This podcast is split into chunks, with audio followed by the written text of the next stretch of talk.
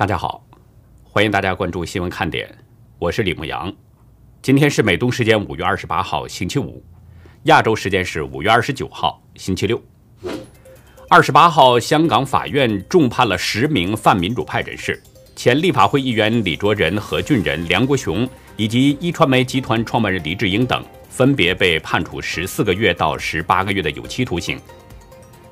世卫组织发言人二十八号表示，专家们正在起草病毒来源下一阶段调查计划。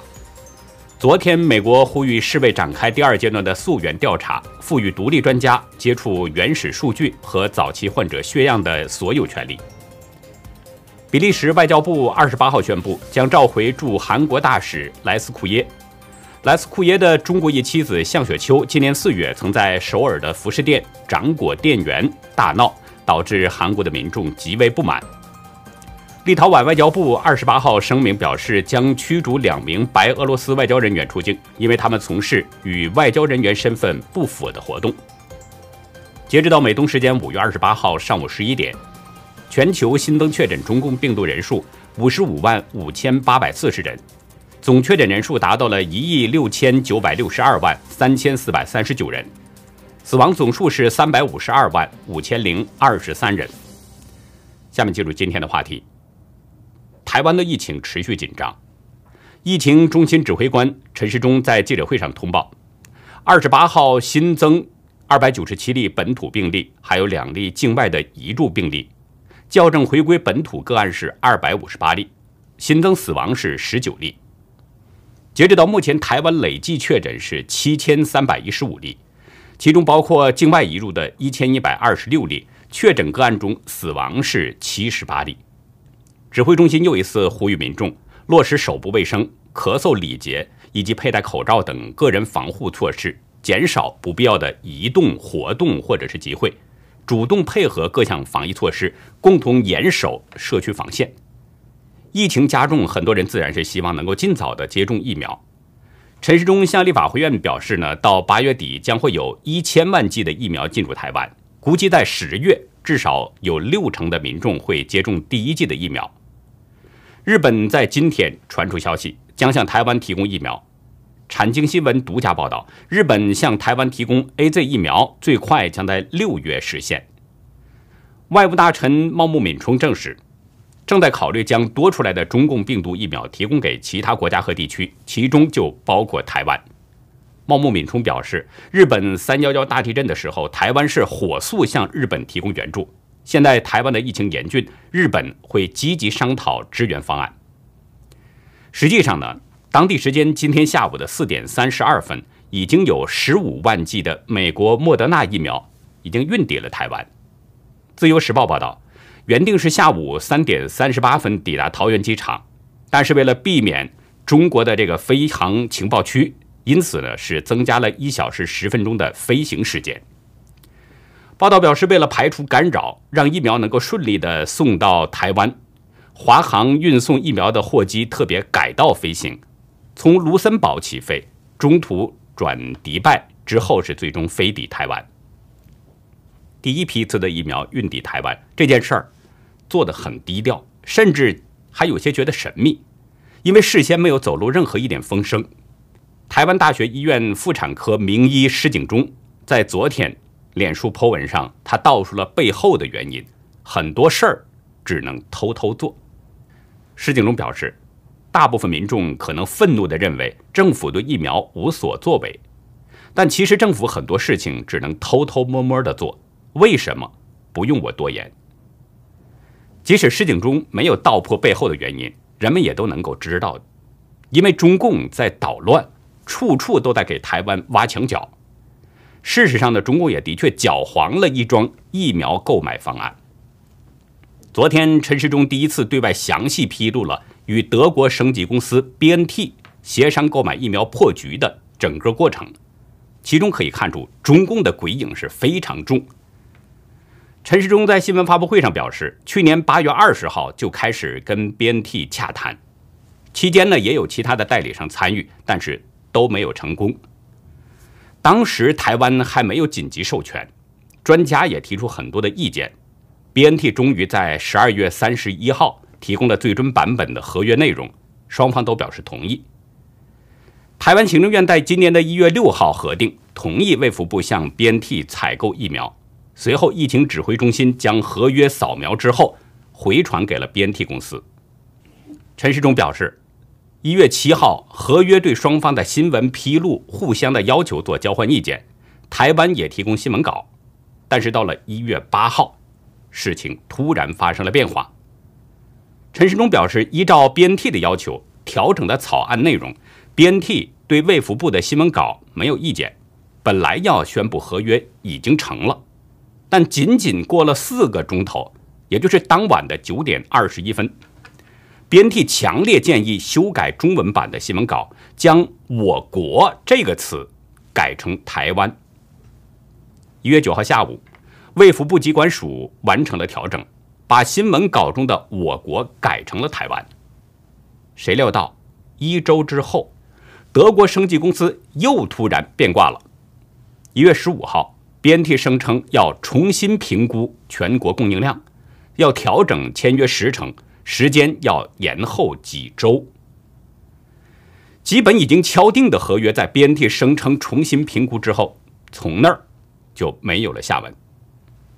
陈世忠表示，明显感受到不是因为合约内的问题，而是合约外的问题。合约外的问题是什么问题呢？BNT 怎么突然关心起“我国”这两个字了呢？究竟是谁在关心这两个字呢？关于这两个字，后面我要给大家讲一个很有意思的事儿。我们这里先按下不表。我这里不是要批评 BNT 像变色龙一样，也不是批评 BNT 软骨病，因为这个合约外的问题，就是中共的鬼影。我没有办法得知 BNT 与中共究竟有什么关系，也没有办法知道中共是怎么向德国公司施压的。也许是出于利益考量，也许是有其他因素。我们不怕鬼，但是有人怕，所以已经基本敲定的合约就这么流产了。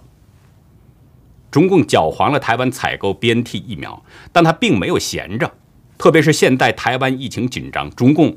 又施展了他的另一个迷惑人心的能力。中共国台办发言人朱凤莲，他声称台湾当局无视岛内疫苗短缺，以各种借口阻止大陆公司代理的疫苗进入台湾，将使台湾的民众付出更多的生命健康代价。我早就说过，中共就是希望台湾乱起来。对这一点，如果还有人看不清楚，我真的怀疑智商可能有问题。中共是一面阻止德国公司卖给台湾的疫苗，一面挑拨台湾的民众情绪。这种做法除了魔鬼，谁能做得出来呢？另外，中共想让大陆的疫苗进入台湾，我就想问问中共：中国生产的疫苗有效吗？台湾当局敢接受魔鬼的药丸吗？大家都注意到了，广东的疫情正在加重。我在昨天的节目中已经谈到了。广州、深圳的那个疫情情况，从网友的爆料影片来看，广州很可能出现了疫情爆发。这一点需要当地的网友向我们继续披露真实的情况，揭露当局掩盖的真相。在节目中，我也提到了一点，就是那里的民众呢，在冒着大雨接种疫苗的情况。有影片显示，民众争相打疫苗的那个场面是相当的混乱。不仅如此，有人在打了疫苗之后。立刻就倒在了地上，这个气氛是相当的紧张。在昨天的影片中，远远的看到，在疫苗接种地点，几名身穿白色衣服的医护人员是围在一起，似乎是在进行抢救。然后近距离的画面显示的很清楚，有一名长发女子倒在了地上，似乎已经是昏迷不醒。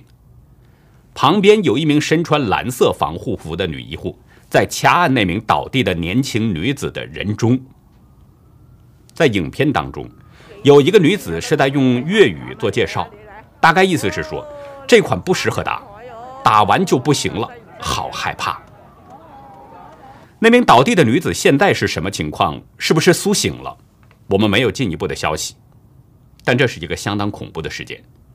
刚刚注射了疫苗，立刻就摔倒在地。这对每一个准备接种疫苗的人来说，在心理上这都是一个巨大的冲击。相信大家应该还记得，在上个月底，中共有五名专家结束了在越南的考察之后呢，回国就被检测出了感染了中共病毒。可是这五名中国的专家在出国之前，都已经注射了国产的疫苗，连中共自己的专家都保不了，大陆生产的那些疫苗，谁敢相信呢？谁愿意拿自己的命去做这种赌博呢？更何况。中共一直在喊留岛不留人，那谁知道中共会不会往国产的疫苗里边加什么东西啊？今天，中共的疾控中心网站公布了对接种国产疫苗不良反应的监测情况。截止到四月三十号，共接种疫苗是二点六五亿剂次，报告的不良反应是三万一千四百三十四例。中共自称这个数字呢是低于去年其他各类疫苗的平均报告水平。不过，中共的官方数据啊已经被反复证实是存在着严重的美化，是政治数据，极度不可信。那台湾人怎么可能去接受中共的这个大好心呢？前面我提到，关于台湾卫福部在新闻稿中使用“我国”这两个字呢，有个很有意思的事儿。我在以前节目中啊说过，台湾呢实际上现在已经是独立国家了，只是没有走过场，没有在口头上做正式的宣布。但是实际上，现在每个人的心里边都已经接受了这个事实。在前几天，就是二十五号，好莱坞电影《速度与激情九》这个主演约翰·塞纳突然在网络上发了一个道歉的影片，他自称呢对以前的一个错误很抱歉。说更尊重中国和中国人，但是他究竟犯了什么错误？他并没有说明。外界分析认为，可能是前不久呢，他在台湾为他的新片做宣传的时候啊，把台湾称为国家。他当时说，台湾是第一个可以看到《速度与激情九》的国家。也许是因为这个原因，塞纳说自己犯了错误。但是前国务卿蓬佩奥认为，塞纳说的没有错。而且有更多的人认为台湾是一个国家。我注意到了，Twitter 上有人创建了一个话题标签：“Taiwan is country”，台湾是一个国家，得到了许多获得认证的美国政要还有各界名人的纷纷响应。比如像联邦的众议员约翰·柯蒂斯，他在推文中就在这个标签的后面加上了台湾与美国国旗握手。还有数位的媒体派遣总编辑，也是《洛杉矶时报》的政治专栏作家戈宝，他在置顶的推文当中说：“我不是那种爱在推特带风潮的人，但是我觉得，如果我们让它成为趋势，因为你知道的，台湾就是一个国家。”随后，美国的哲学教授，也是知名的女性主义作家索马斯，还有政治评论家班森，也都跟帖或者是转推，并且呢用。台湾是一个国家作为标签，前美国众议员瑞格曼和作家贝克也都在推文中表示，台湾是一个国家。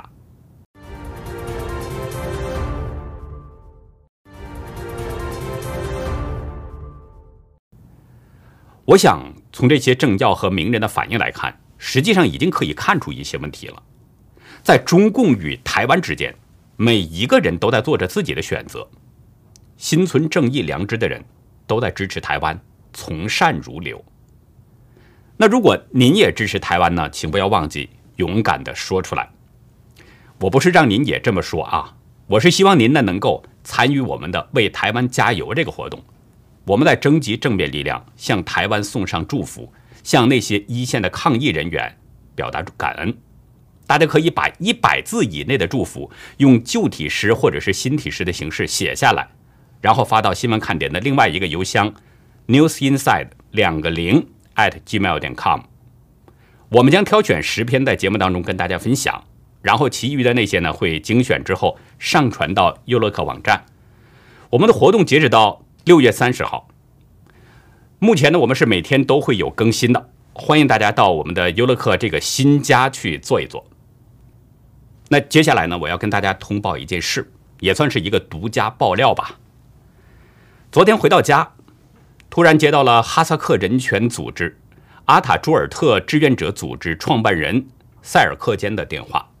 他呢希望我啊能够在节目当中曝光一件事，因为目前身在哈萨克斯坦的三名新疆哈萨克人正在面临着被遣返回中国大陆的危险。塞尔克坚告诉我，说上一周呢，那三名哈萨克人向哈萨克斯坦国提出了申请，希望加入到哈萨克斯坦国籍，不过他们都被内务部给正式的拒绝了。哈萨克斯坦内务部就是相当于中共的公安部一样。塞尔克坚在邮件中告诉我，说这三位哈萨克人呢，分别是凯莎阿坎女士，还有就是。穆拉格阿里穆利还有卡斯特穆沙拉汉这两位先生，塞尔克加在邮件中表示，他们三个人分别在2018年和2019年逃离了新疆，进入到了哈萨克斯坦。阿坎女士是2018年5月逃到的哈萨克斯坦寻求庇护，然后2019年的12月，一名法官判了她六个月的缓刑，但是裁定她不会被驱逐回中国大陆。阿里木利和穆沙拉汉这两位先生呢，是2019年10月逃到哈萨克斯坦的。他们两个人到了哈萨克斯坦，立刻发布了视频证词，讲述了他们在新疆的所见所闻。这三个人一再向哈萨克斯坦表明，由于中共对新疆穆斯林群体的迫害，才被迫逃离中国，到哈萨克斯坦来寻求庇护。但是哈萨克斯坦内务部声称说，这些人呢是非法越境。不过哈萨克斯坦给了他们为期一年的临时庇护。其实这个说法很奇怪，如果他们要是能够正常入境的话，那还叫逃离吗？塞尔克坚表示呢，说目前这三个人处境都非常危险，面临着被哈萨克斯坦遣返回中国大陆的厄运。他希望新闻看点能够帮助呼吁一下，引起国际社会的关注。也希望有能力的人呢，能帮帮他们，因为他们一旦被遣返的话，后果是不堪想象的。在这里的确是要呼吁一下，如果哪位朋友或者是哪一家组织、哪一家机构有这样的能力的话，请伸出手帮帮他们，不要让他们再次掉入魔窟。另外呢，在这里我也要感谢塞尔克坚先生对我们的信任，能够通过我和新闻看点来曝光这么重要的事情。其实这也反映出一个问题，就是新闻看点呢，现在的确是有了一定的影响力了，所以才能得到塞尔克坚先生还有更多网友、更多观众朋友的认可。其实啊，我们也注意到，可以从另外一个角度来说，新闻看点的影响力呢，已经让中共是很害怕了。大家知道，我们的节目到目前已经做了三年多了，受到了很多的打压，在这个期间。有的呢是我们的节目被黄标了，有的是直接被取消公映资格，有的时候啊被强制掉粉，一天掉几百上千甚至更多，甚至还据我观察，我们这个账户还有被偷钱的情况。我曾经在节目当中不止一次的跟大家提起过，对我们的打压是非常的厉害的，原因可能是中共的人渗透进去了，在直接针对着我们做坏事儿。大家也可以体会一下，有多少次您没有收到新闻看点的这个新节目上传提醒了？有多少时候我们的节目没有被推送到您的这个页面上呢？最近一个阶段，好像又是哪根筋不对了，接连被黄标。我们认为话题没有问题，我们的措辞也很注意，视频画面也都是反复检查，但仍然都被大量的黄标。在今天上午呢。文昭先生跟我简单的通了几句话。文昭先生在听了我介绍的这个情况之后，他就说：“说现在感觉是越来越对人不对事儿了。”我想大家都明白是什么意思了吧？就是说，同样的话题内容，别人谈就没有问题，而新闻看点去谈就不行，就会被取消收入。这就是现实，申诉也没有用，根本不理睬我们。大家知道，像大宇的新闻拍案惊奇，唐昊的世界的十字路口也都一样被打压的非常厉害，他们被完全取消了收入。要是跟他们两位相比较的话，新闻看点呢还算好一点儿，虽然收入很少，但是没有被完全取消。但是实话实说，这点收入，别说盈利，连我们最基本的人员工资都支付不起。所以呢，我经常跟大家提起，如果呢您有能力，可以资助一下我们这些良心媒体。这种支持其实就是在打击中共、打击邪恶。其实说真的，也是一直有这样的朋友在默默的向我们捐助，只是最近一个阶段呢，我没有过多的提起。在这儿呢，我顺便就表达一下谢意吧，感谢大家能够对我们的支持和帮助，我们不会辜负大家的期望，在揭露中共的这条路上，新闻看点一直都是大家最忠实的朋友。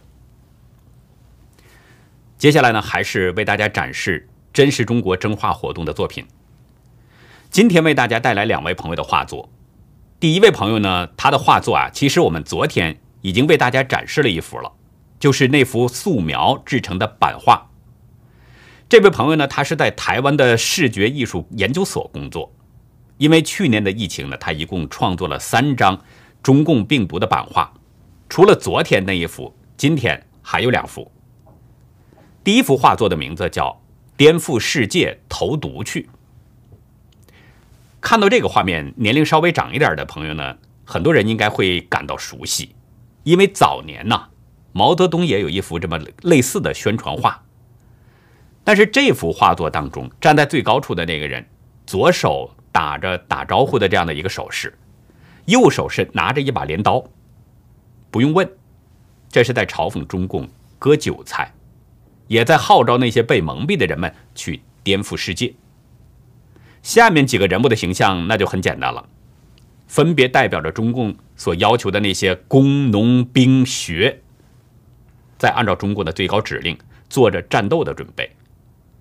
在这些人物的前面，有一些中共病毒的图案，这是暗喻着中共病毒被中共掩盖真相之后，大面积向世界扩散。这幅画。